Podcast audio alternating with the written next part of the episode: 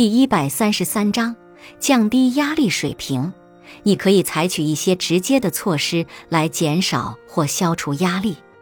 这些例子包括辞掉具有压力的工作，向老板要求更多的灵活时间，减少你的课业负担，比如从每学期五个课程减少到四个课程，离开一段受虐的关系，寻求婚姻治疗来减少关系中的冲突。为你长期的背痛寻求治疗，人们通常以增加生活压力的方式，而不是以减少压力的方式来应对问题。例如，当面对艰巨任务的压力时，人们通常推迟到截止日期前一晚才去解决问题，从而又加强了他们的压力。推迟解决压力事件并不是一种有效的应对方式。特别是当压力事件不可能自己消失时，解决压力情境的另一个备选方案是一种结构化的问题解决方法。这种方法很可能产生有效的解决办法。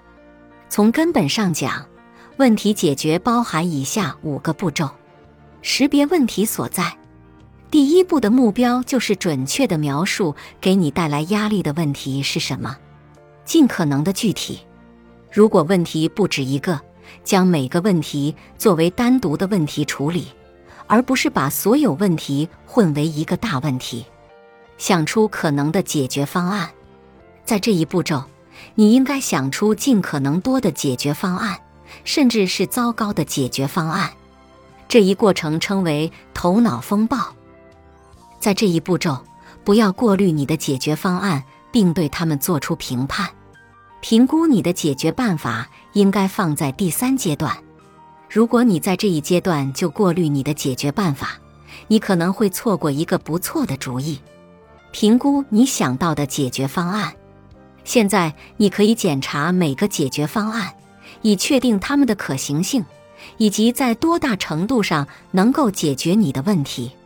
选择最好的解决方案，选择最具可行性。